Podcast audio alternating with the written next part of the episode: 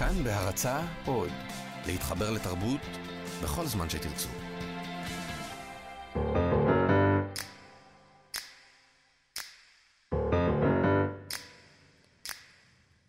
רגע, מאת יעל גלוברמן.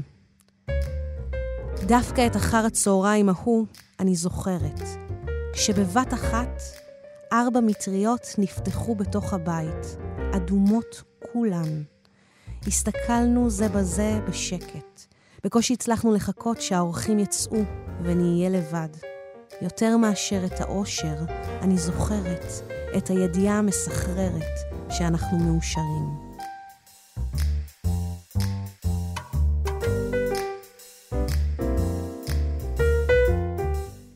אהלן, אני נועם פרטום ואתם מאזינים לטקסטמניה, תוכנית שבה כל פעם אנחנו נצפלים לנושא אחר ותוקפים אותו מכל מיני זוויות בעזרת טקסטים ספרותיים.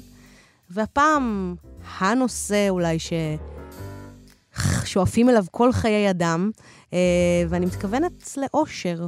אושר, מה זה בכלל אושר? איך מגדירים אותו? הוא מורכב מכל כך הרבה תחושות קטנות ונפלאות, ומין פסגה אחת גדולה ששואפים אליה, או משהו שבעצם שווה לנו לנסות לייצר אותו כמין תחזוקה שוטפת, כאיזה משהו שאנחנו הובים אותו לאורך זמן. אושר, זו התמה של היום. נראה לי שנושא שהעסיק הוגים ופילוסופים רבים, כולם ניסו להבין מה עושה אותנו מאושרים, איך לשמר את האושר, ובזה גם אנחנו נתעסק וננסה לגעת בזה באמצעות כל מיני טקסטים יפים. אז אני אעבור לשיר שהוא מאוד פשוט, אבל יש בו משהו כל כך צלול ויפה וקולע בעיניי, של איתן נחמיאס גלס, משורר, והוא נקרא לא אחרת מאשר אושר. באוגוסט, באחרי צהריים נעים, הלכנו לים, לנוח, לצפות בגלים, לבהות ולרחוץ. שכרנו כיסאות נוח עם גגון, הוצאנו פירות ולימונדה מעתיק, קנינו שלגון שוקולד ושלגון בננה, את קראת עיתוני שישי, אני רחצתי בגלי הים וחזרתי לבהות בשמי התחלת, וראשי על בטני חכמה.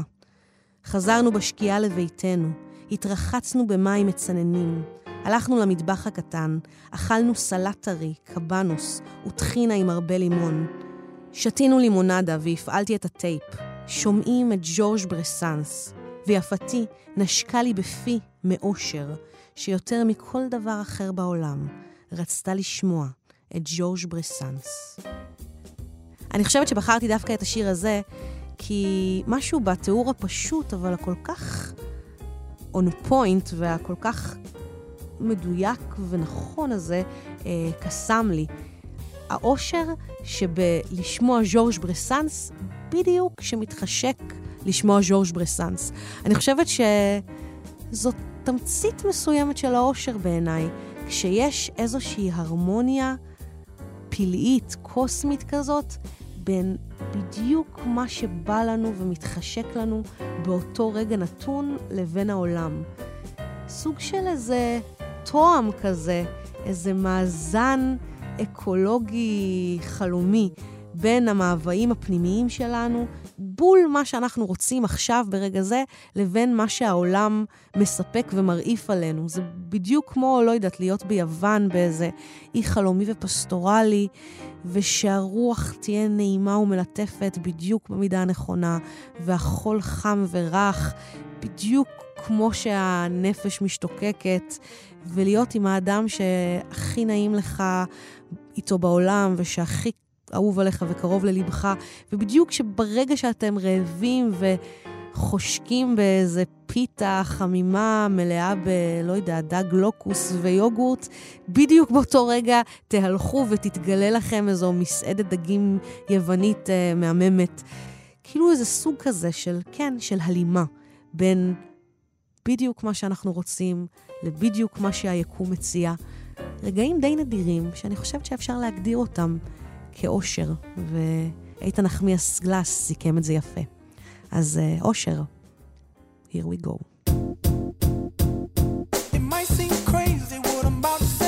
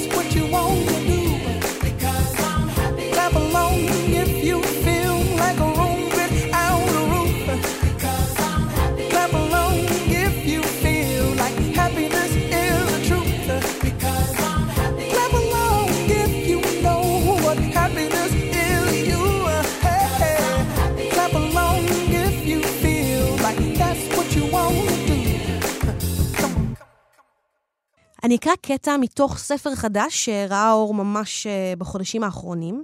הוא נקרא ספר האושר, והוא בעצם מתאר דיאלוג פורה ומעניין בין הדלי למה והארכיבישופ דזמונד טוטו, שנחשבים לשניים מהמנהיגים הרוחניים הגדולים והחשובים ביותר בתקופתנו. ודגלס אברמס, שחיבר את הספר הזה, בעצם תיעד אותם, את המפגש הנדיר בין השניים האלה, ואת התובנות המרתקות והלא טריוויאליות שעלו בו על הדרך להשגת אושר מתמשך. כשבאמת הדגש פה הוא על אושר לאורך זמן, אושר מתמיד. אז הנה הקטע. קשה מאוד לעקוב אחר ההצהרות המעמיקות שלך, פתח הארכיבישוף. בעצם, חשבתי שתגיד שכאשר אדם מחפש אחר האושר, הוא לא ימצא אותו. האושר מאוד מאוד חמקמק.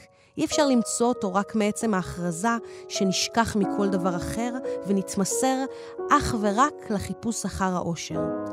יש ספר של C.S. לואיס שנקרא "הופתעתי על ידי האושר", אשר מבהיר לדעתי איך זה עובד. רבים מתבוננים בך, המשיך הארכיבישופ, וחושבים על כל הדברים האיומים שקרו לך. אין דבר נורא יותר מאשר להיות מגורש לגלות מהבית שלך, מכל היקר לך באמת. ולמרות זאת, כשאנשים פונים אליך, הם נתקלים באדם בעל שלווה נפלאה, חמלה נפלאה, אפילו שובבות. זאת המילה הנכונה, קטע אותו הדלי למה. אני לא אוהב יותר מדי רשמיות. אל תפריע לי, הקץ הארכיבישופ בחזרה. הו, צחק הדלי למה למשמע נזיפה. נפלא לגלות שהדבר אותו אנחנו מבקשים בעצם אינו שמחה. אני בעצם לא מדבר על זה, אני מדבר על אושר. אושר כולל שמחה. אושר הוא הדבר הגדול יותר. תחשוב על אם שעומדת ללדת. כמעט כולנו רוצים להימנע מכאב, ואימהות יודעות שהן עומדות לחוות כאב, הכאב הגדול של צירי לידה. אבל הן מקבלות אותו. ואפילו אחרי צירי לידה איומים ונוראים, ברגע שהתינוק נולד, אין גבול לאושרה שלהם. זה אחד המקרים המדהימים שבהם האושר נובע ובמהירות רבה מתוך סבל. אמא יכולה ליפול מהרגליים מרוב עייפות מעבודתה, המשיך הארכיבישופ, ומכל שאר תרדות היום. ואז הילד שלה חולה. אותה אם לא תזכור כלל את עייפותה. היא מסוגלת לשבת כל הלילה לצד מיטת ילדה החולה, וכשהוא מבריא, האושר ניכר בה. מהו הדבר המכונה אושר, וכיצד הוא מעורר קשת רחבה כל כך של רגשות? כיצד יכולה חוויית האושר לנוע מדמעות אושר בלידה, דרך צחוק מתגלגל מבדיחה, ועד לחיוך של שלווה וסיפוק בשעת מדיטציה? דומה שהאושר מכסה את כל מנעד הרגשות הזה. פול אקמן, חוקר נודע וחבר ותיק של הדלי למה, כתב שהאושר קשור לרגשות שונים ומגוונים, כמו הנאה בכל 5 החושים, שעשוע, החל מגיחוך ועד צחוק מתגלגל ופרוע, סביעות רצון, גרסה רגועה יותר של סיפוק, התרגשות, בתגובה לחידוש או אתגר, הקלה, שבאה בעקבות רגש אחר כמו פחד, חרדה ואפילו הנאה, פליאה, ממשהו מדהים ומעורר הערכה, אקסטזה או אושר עילאי, שגורמים לנו לצאת מתוך עצמנו, צהלה, אחרי שעמדנו במשימה קשה או מסוכנת, גאווה קורנת כשילדינו זוכים בציונים לשבח, שמחה לא בריאה, שמחה לעיד, התמוגגות מסבלו של מישהו אחר, התעלות לנוכח מעשה של טוב לב, נדיבות וחמלה, הכרת תודה, הערכת מעשה של מסירות שנעשה בשבילנו, לטובתנו. מצ'ו ריקארד, מלומד בודהיסטי ומדען לשעבר, מוסיף בספרו על האושר עוד 3 מצבים של אושר מרומם. עליצות, להשתתף בשמחת האחר, שנקראת מודיטה בפי בודהיסטים, עונג או היקסמות, מעין סיפוק זוהר, וקרינה רוחנית, אושר חדור שלווה שנובע מרווחה פנימית עמוקה ומנדיבות לב. מיפוי מועיל זה של ממלכת האושר מבהיר את מורכבותה וגווניה הרבים. אושר יכול להתפרס על פני קשת רחבה, החל מהנאה ממזלם הטוב של אחרים, המכונה בפי הבודהיסטים מודיטה, ועד להנאה מסבלם של אחרים, שהגרמנים מכנים שדנפרוידה. אין ספק כי מה שהארכיבישופ תיאר בדבריו היה הרבה מעבר להנאה פשוטה, וקרוב יותר להקלה, לפליאה ולאקסטזה שבלידה.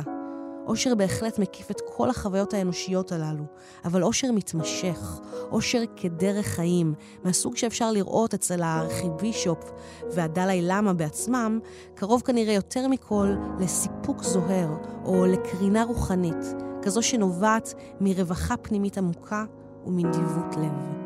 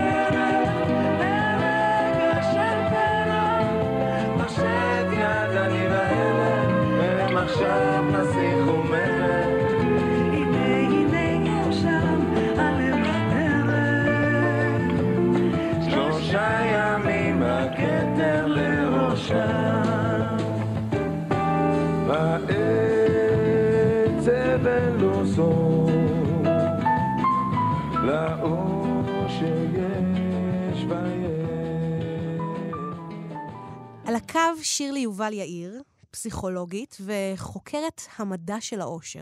שירלי היא כותבת, מרצה ומנחה סדנאות בתחום הפסיכולוגיה החיובית. היי שירלי. אהלן. מה נשמע? אהלן. אז אני אתחיל בשאלה הכי בומבסטית. מה זה אושר בעצם? באמת שאלה בומבסטית. עם מילה בעייתית, אושר, אני אתחיל בהערת אזהרה. אוקיי.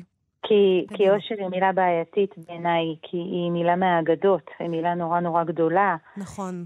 למדנו אותה כשלמדנו שכל אגדה מסתיימת ומאז הם חיים באושר ואושר, וזה בגיל מאוד צעיר למדנו את החוכמה הזאת. נכון. וזה קצת מעוות את התפיסה שלנו לגבי מה זה אושר, כי אנחנו מצמידים את זה לסוג מאוד מסוים של רגש, לאיזה מין שמחה נורא נורא גדולה, או איזה מין הכל ורוד, הכל אגדי, וכשאנחנו חוקרים אושר אנחנו מתעניינים הרבה יותר במה שנקרא מין אושר מתמשך, איזו תחושה של well-being, מה עוזר לאנשים לאורך החיים שלהם להרגיש בסך הכל שהחיים שלהם טובים ומשמעותיים, עם העליות והירידות הנדרשות מהמסע המורכב הזה שנקרא חיים. כלומר שיש איזו הבחנה באמת בין שמחה מתפרצת כזאת, או בין האושר האגדתי הזה, שהוא נראה לי נתפס לנו בתת מודע כמעט כלא מושג, לבין נכון. איזה, מה שאת מתארת, תחושת סיפוק מתמשכת. נכון. סיפוק, מימוש, משמעות, כי אושר כזה של שמחה מאוד מזוקקת, הוא קיים, אבל ברגעי שיא, או ברגעים נורא נורא, ככה קטרתיים של איזה... כן, בדיוק, של איזה באמת אירוע, או שמחה, או משהו... או אפילו היי כזה שקשור לכל מיני פעמות בחיים, אבל אושר או well-being במובן היותר עמוק שלו, של מימוש וסיפוק ותחושת מרוצות ממה שיש לי, הוא מגוון של רגשות, יש אושר של שלווה ואושר של תחושת הגעתי ואושר של קשר. זהו, זו קשת בעצם. של אתגר, כן, ואושר של עשייה, המון המון סוגים של רגשות חיוביים, שביחד מרכיבים תחושה של איזה מין, שטוב לי, בסך הכל. ומה זה בעצם פסיכולוגיה חיובית? זאת אומרת, מה זה התחום הזה? התחום הזה הוא בעצם תחום בתוך עולם הפסיכולוגיה. אין פסיכולוגיה חיובית ושלילית, אבל פסיכולוגיה חיובית היא נוסדה כמין זרם בתוך הפסיכולוגיה לפני כמעט 20 שנה, שהמטרה שלו הייתה להזמין את החוקרים ואותנו גם כמטפלים, לעשות איזו התמקדות יותר עמוקה במה שעובד בחיים שלנו, כי הפסיכולוגיה המון המון שנים חקרה את הקלקול והשיבוש והאומללות האנושית, צמחה בעצם מזה, והזרם של הפסיכולוגיה החיובית, המדע של האושר, כמו שהוא נקרא, בעצם שם על הספה את הסגסוג, את הצמיחה, את הסיפוק, את הנורמליות פלוס. זאת אומרת, לשים את הזרקור דווקא על מה שכן עובד, ולא על מה שמשובש. הקריאה היא להתמקד במה שעובד, כמובן בלי לעזוב או להזניח את מה שלא עובד ומה שקשה, כי אני תמיד מרגישה שהמשימה שלנו בחיים היא מצד אחד לשאת את העצב ולהתגבר עליו, או פשוט לשאת אותו לפעמים, או לצלול לתוכו כשאין ברירה. כן. ובצד השני לגדל שמחה וסיפוק וחוזקות ואופטימיות, שרירים שעוזרים לנו לשאת כאב. לגמרי. כן. ובאמת אפשר ללמוד להיות מאושרים יותר? זה דבר שהוא נרכש? אושר? זה קישור? יש דברים נרכשים בהחלט בעניין הזה. בגדול, שוב אני אומרת, אני חושבת שבן אדם, התפיסה המאוד בסיסית שלי לגבי חיי וחיי הסובבים אותי ומטופלים שלי, זה שאנשים יכולים לעצב את החיים שלהם יותר לטובה. שנכון שיש דברים שהם לא בשליטתנו, לא העבר שלנו, לא הגנטיקה שלנו, לא הכימיה במוח שלנו, הם לא בשליטתנו, נסיבות מסוימות, אבל יש הרבה שהוא כן בשליטתנו. מה אנחנו עושים עם החיים שלנו, איזה פירושים אנחנו נותנים למציאות, איפה אנחנו ממקדים את האנרגיה הנפשית שלנו, וכאן יש הרבה מה לעשות והרבה לשפר גם בתחום של אושר, כשהיעד הוא באמת חיים מאוזנים מבחינה נפשית ותחושת מימוש. יש דברים לעשות, יש הרגלים נכונים, יש מניות שכדאי להשקיע בהם בשביל אושר. האמת שאת הדבר הבא לא תכננתי לשאול, אבל נורא בא לי לשאול אותך, אם את מרגישה שההילה המדעית הזאת שיש לה תחום של הפסיכולוגיה החיובית, זה משהו שמדרבן אנשים להתמסר לזה. אני שואלת את זה פשוט כי בדיוק התחלתי לראות את הדוקו-ריאליטי החדש על זה, על חתונה ממבט ראשון, שאנשים, שכאילו באמת יש שם את הקונספט הזה של פאנל מומחים, שכאילו ישדחו לך מישהו שמתאים לך, קונספט שצורם לי מכל מיני בחינות, ועם זאת אנשים מאוד מתמסרים אליו, ואני תוהה אם זה קשור לדבר הזה, שכאילו נותנים לזה איזה סטמפה, איזה גושפנקה מדעית.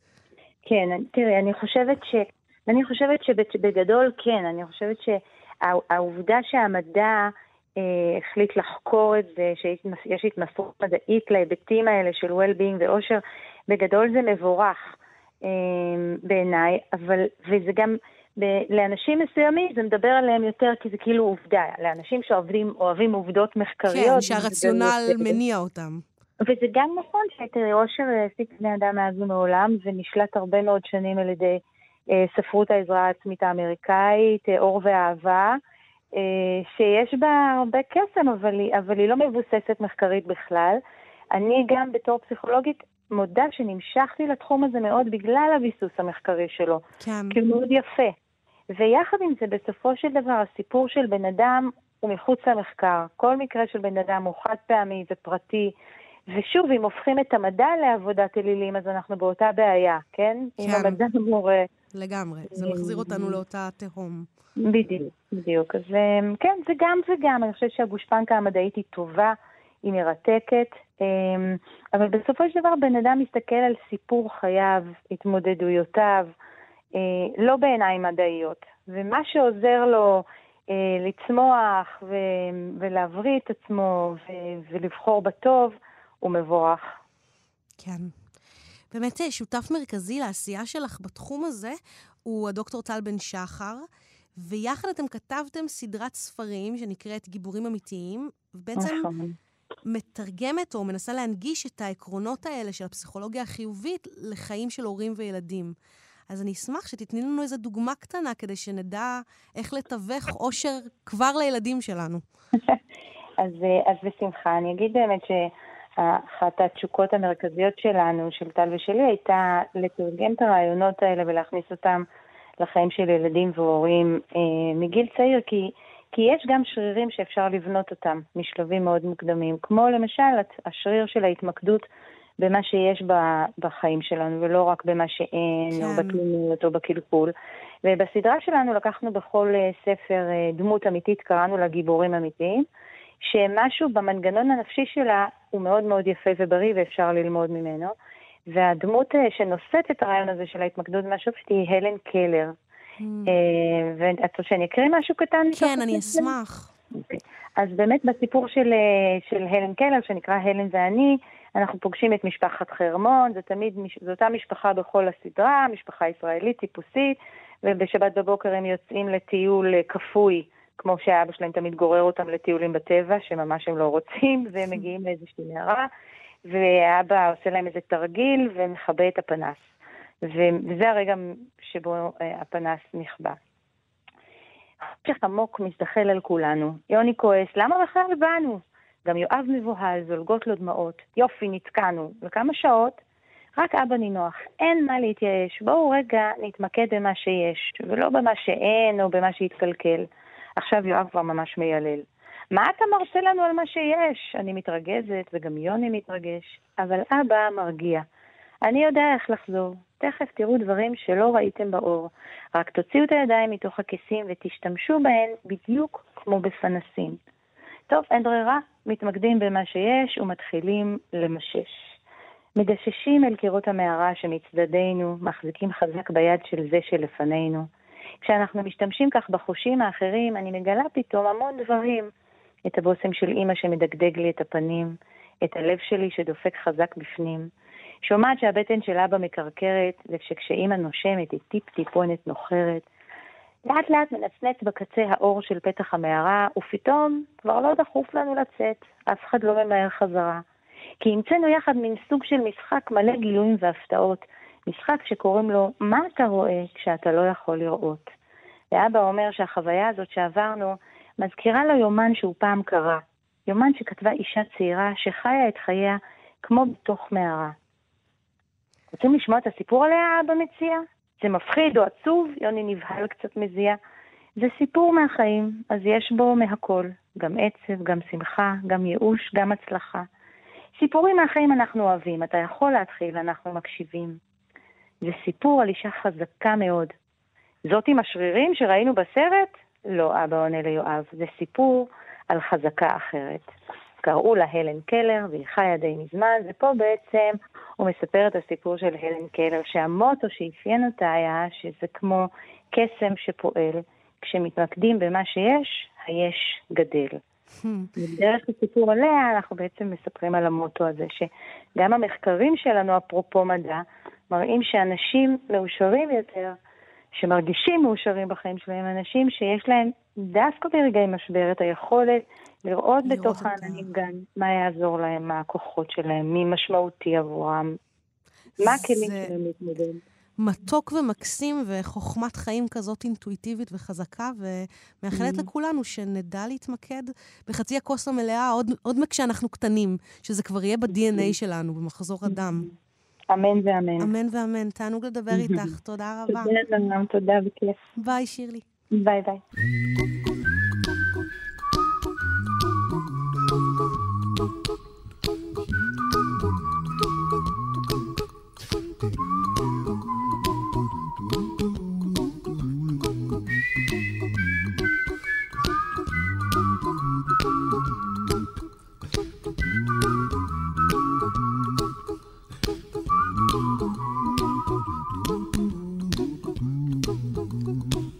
A little song I wrote, you might want to sing it note for note.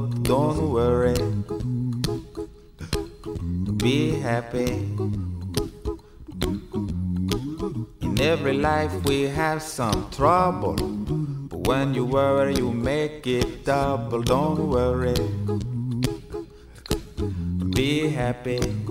Don't worry, be happy now.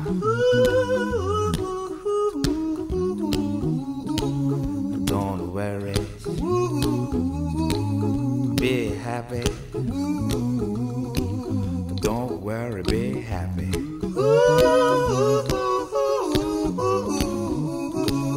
Don't worry,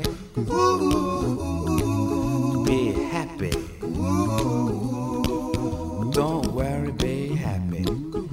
not no place to lay your head. Somebody came and took your bed. Don't worry, be happy. The landlord say your rent is late. He may have to litigate. Don't worry, be happy.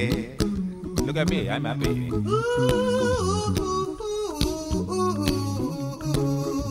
Don't worry, be happy. I give you my phone number. When you worry, call me. I make you happy. Don't worry, be happy.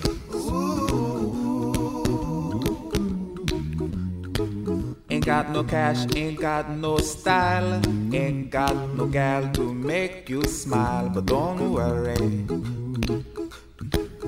be happy.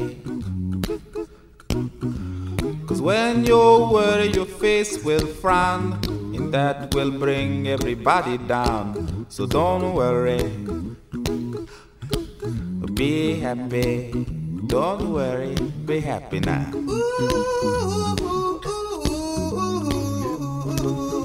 Don't worry, be happy. Don't worry, be happy.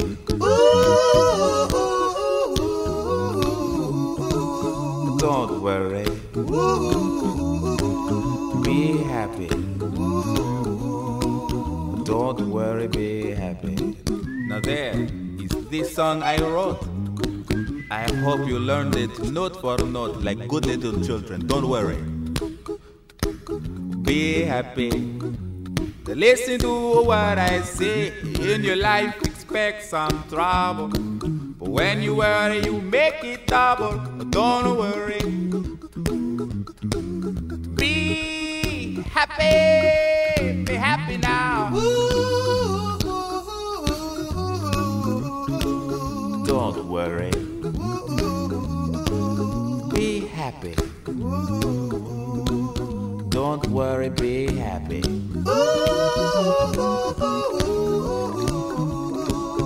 Don't worry, be happy. Don't worry, be happy.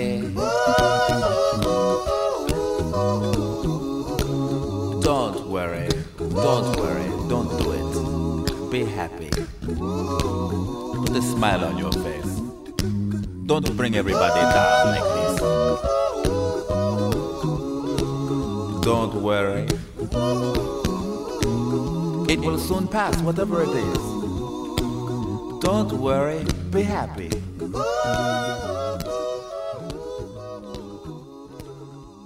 I'm not worried. אושר סמוי, קלריס ליספקטור.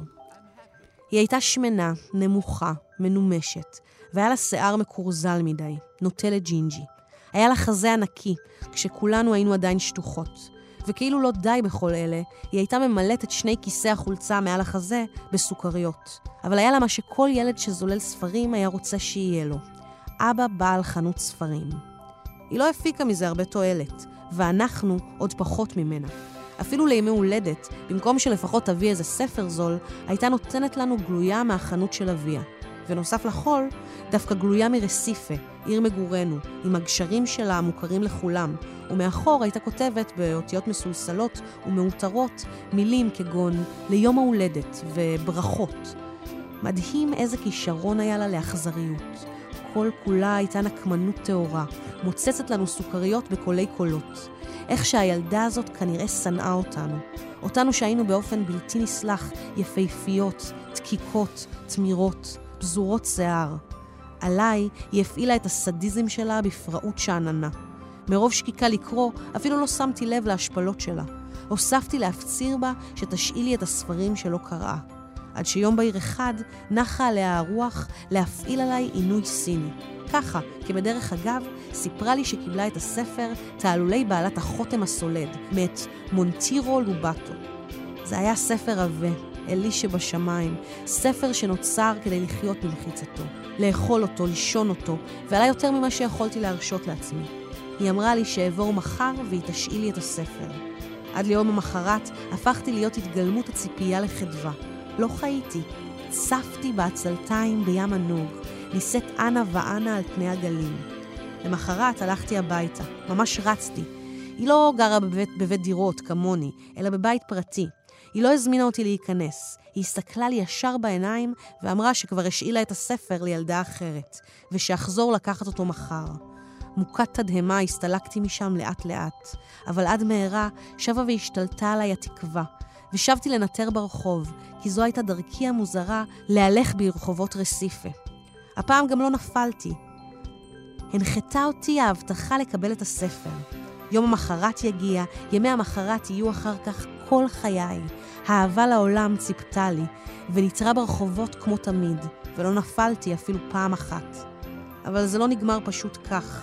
המזימה הסודית של ביתו של בעל חנות הספרים הייתה שלווה וסתנית. למחרת שוב עמדתי בפתח ביתה, בחיוך ובלב עולם, ושמעתי את התשובה השקטה.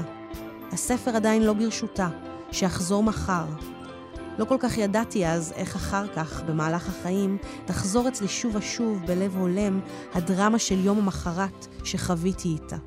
וכך זה נמשך.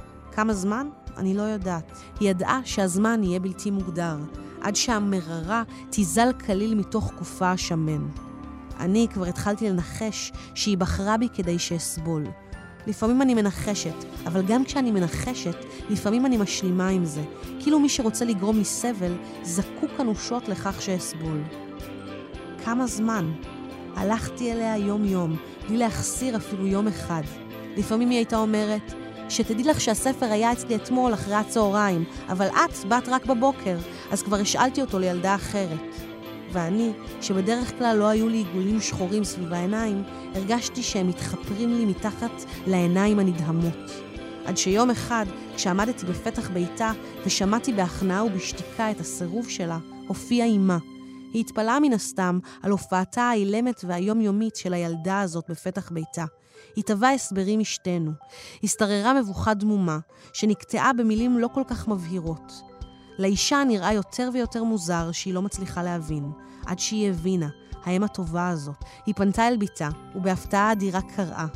הרי הספר הזה בכלל לא יצא מן הבית, ואת אפילו לא רצית לקרוא אותו. והכי גרוע מבחינת האישה הזאת לא היה הגילוי של מה שקרה, אלא כנראה הגילוי המבעית איזו בת יש לה. היא הביטה בנו בשתיקה. תעצומות הרשעות של ביתה הלא מוכרת, והילדה הבלונדינית העומדת בפתח, מוטשת, חשופה לרחובות של רסיפה. ואז, אחרי שהתעשתה סוף סוף, אמרה לביתה בתקיפות ושקט, את תשאילי לה את הספר ברגע זה, ולעברי, ואת יכולה להחזיק אותו כמה זמן שאת רוצה. אתם מבינים? זה היה שווה יותר מנתינת הספר. כמה זמן שאני רוצה. זה כל מה שאדם, גדול או קטן, מסוגל להרהיב עוז ולרצות. איך אספר את מה שקרה אחר כך? אני הייתי מסוחררת, וכך קיבלתי את הספר לידיי. אני חושבת שלא אמרתי כלום. תפסתי את הספר. לא הסתלקתי משם בניטורים כמו תמיד. הסתלקתי משם בהליכה איטית. אני יודעת שאחזתי בספר העבה בשתי הידיים, ואימצתי אותו אל לוח ליבי. כמה זמן נדרש לי להגיע הביתה? גם זה לא כל כך חשוב. לוח ליבי היה חם. ליבי היה מאורהר. כשהגעתי הביתה לא התחלתי לקרוא. העמדתי פנים שהוא לא אצלי, רק כדי לחוש בצמרמורת שהוא כן אצלי. שעות עברו עד שפתחתי אותו. קראתי כמה שורות נפלאות. סגרתי אותו שוב. הלכתי להסתובב בבית. התעכבתי עוד כשהלכתי לאכול לחם עם חמאה.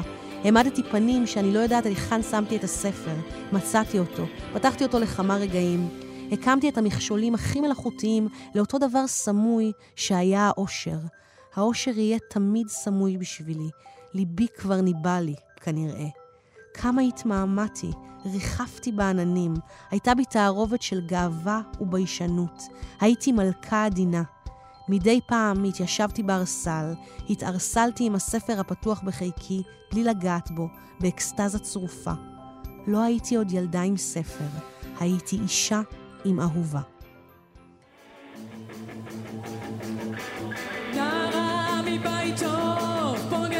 בחור בלי בית, רחבת הריקודים מוארת למחול מסוכן, באורות המעטלים נפגש בשעות העיניים וצילי הגיטרה עולים בעשן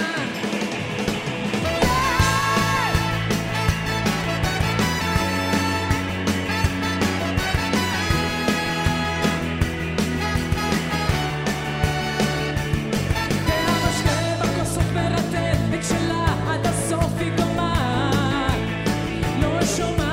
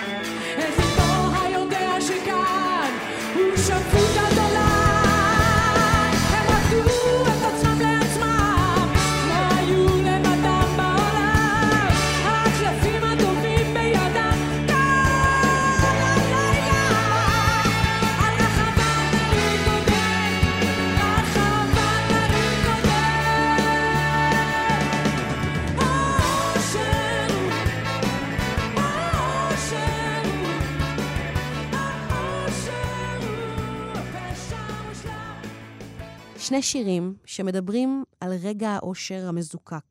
אחד של צסלב מילוש הפולני, והשני של ריימונד קרבר האמריקאי. השירים שונים, אבל אני חושבת שאצל שניהם האושר גלום בהוויה, באיזו התמזגות עם ההוויה, בזה שאתה כל כולך בעשייה, בהיות, בכאן ועכשיו, ואתה שוכח את כל מה שמסביב. מין רגע כזה של בועה מרחפת. אז נתחיל במילוש. שיר קטנטן שנקרא מתנה. יום כה מאושר, הערפל נמוג מוקדם, עבדתי בגן, יונקי דבש נצמדו אל פרחי יערה. לא היה דבר על פני האדמה שרציתי לעצמי. לא הכרתי איש שכדאי היה לקנה בו. את הרע שהיה, שכחתי. לא בושתי לחשוב, כי הייתי מה שהינני. לא חשתי כל מכאובי גוף. בהזדקפי ראיתי ים כחול ומפרסים. אז זה השיר של צסלב מילוש, ועכשיו נעבור לשיר היפה של קרבר. רק נגיד שאת השיר הזה תרגם מפולנית דוד ויינפלד, ואת השיר של קרבר, שגם הוא נקרא אושר, כמו השיר של...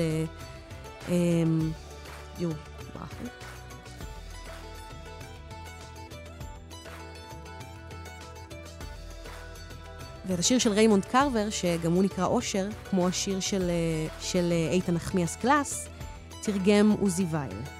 אושר, ריימונד קרבר. כל כך מוקדם שבחוץ עדיין חושך. אני ליד החלון עם קפה, ועם כל העסק הזה של מוקדם בבוקר, שמחוסר הגדרה טובה יותר, נקרא לו מחשבות.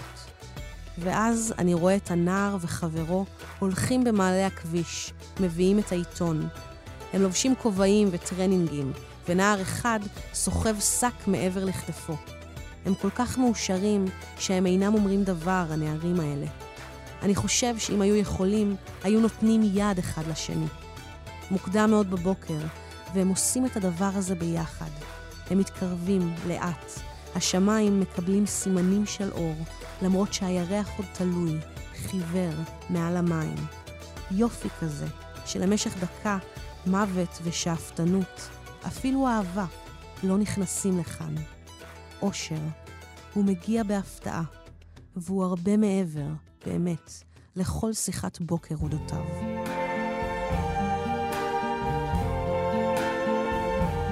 I see trees of green,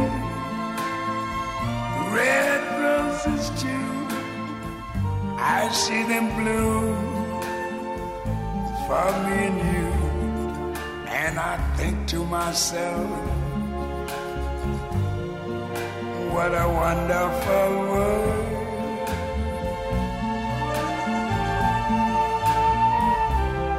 I see skies of blue and clouds of white, the bright blessed day, the dark sacred night, and I think to myself, what a wonderful world.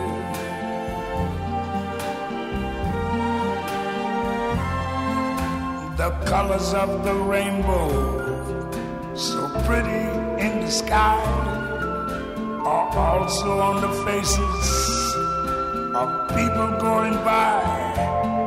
I see friends shaking hands, saying how do you do? They're really saying I love you. I hear babies cry, I watch them grow, they learn much more than I never knew, and I think to myself, what a wonderful world. Yes, I think to myself, what a wonderful world.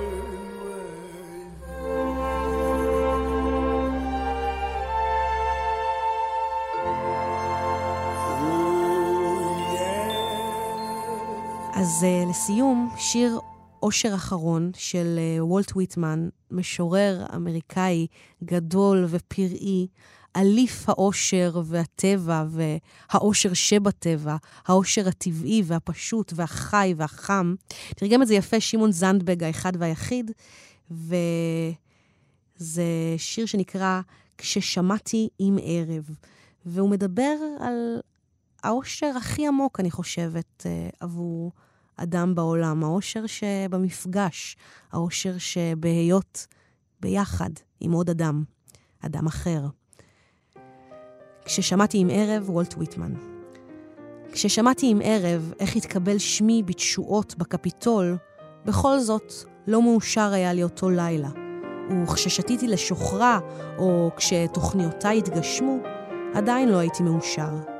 אבל אותו יום, כשקמתי עם שחר ממיטת הבריאות השלמה, רענן, שר, שואף את נשימת הסתיו הבשלה, כשראיתי את הירח המלא במערב, מחביר ונעלם באור הבוקר, כששוטטתי לבדי על החוף, והתפשטתי ורחצתי, צוחק עם המים הצוננים, וראיתי את השמש העולה, וכשנתתי דעתי על ראי אהובי היקר, הנמצא בדרכו לכאן, כי אז הייתי מאושר, כי אז מתקה כל נשימה כפל כפליים, וכל אותו יום הזין אותי אוכלי כפל כפליים, והיום היפה עבר בנעימים. ויום המחר היה מלא אף הוא שמחה, ולמחרת עם ערב בא ראי, ואותו לילה, בהיות הדממה בקול, שמעתי את המים מתגלגלים לאיתם בלי הרף במעלה החוף. שמעתי את רשרוש המים והחול כמו מופנה אליי, לוחש לברכני. כי על כן זה שאהבה נפשי שכב וישן לצידי, תחת הכיסוי האחד בלילה הקריר, בדממה בקרני הירח של הסתיו, פניו מופנות אליי, וזרועו נחה קלות על חזי, ואותו לילה הייתי מאושר. אז זאת הייתה עוד תוכנית של טקסט מניה. הפעם התעסקנו באושר, ואולי נסיים באמירה קטנה ויפה של חנוך לוין, שכתב שיעצור הזמן עכשיו, בשיא האושר, כי טוב יותר כבר לא יהיה. שנהפוך שלושתנו לטבע דומם, הורים מסתכלים על ילד חולם. כמה זה יפה, וכמה זה גם מקברי ועצוב ורואה שחורות כדרכו של חנוך לוין, האחד והיחיד. בואו נאמין שטוב יותר יהיה גם יהיה, ונאמץ לעצמנו מחשבה, בורת מציאות וראיית עולם של פסיכולוגיה חיובית. זהו, אז תודה שהקשבתם. אני נועם פרטום, תודה למאיה קוסובר, העורכת הנפלאה של התוכנית הזו. תודה לשירלי יובל יאיר, פסיכולוגית וחוקרת של המדע של האושר שהתראיינה. היא מופיעה גם בהבימה, מעבירה הרצאות על הפסיכולוגיה של האושר. תבדקו את זה. זהו, ותאזינו לכל התוכניות שלנו באתר תאגיד השידור הציבורי. אנחנו יכולים רק לקוות שזה יעשה אתכם יותר מסופקים ויותר מאושרים מחייכם, וינעים את זמן הפנאי שלכם, ונתראה פה בשבוע הבא עם תוכנית אחרת של טקסט מניה. ביי!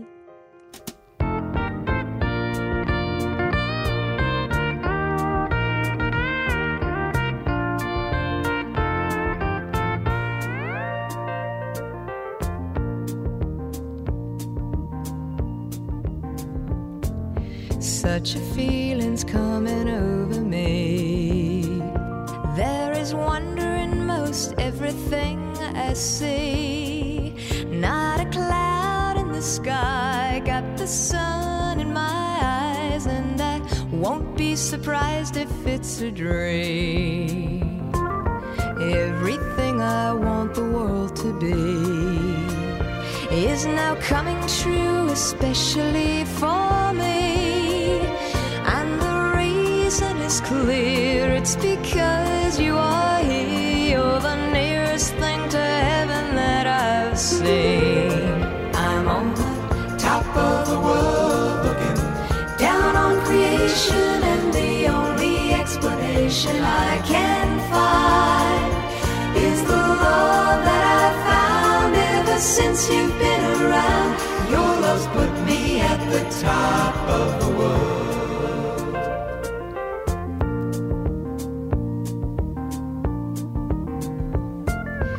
Something in the wind has learned my name, and it's telling me that things are not the same.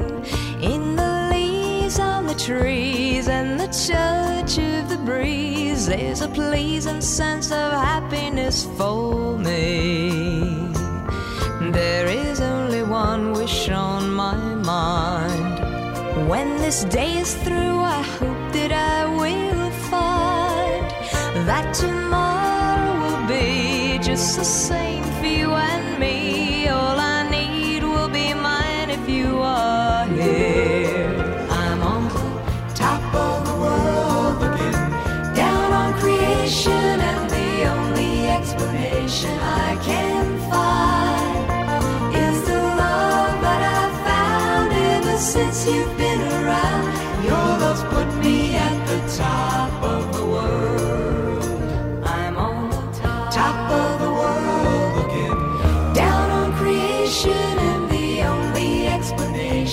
I can find is the love that I've found ever since you've been around.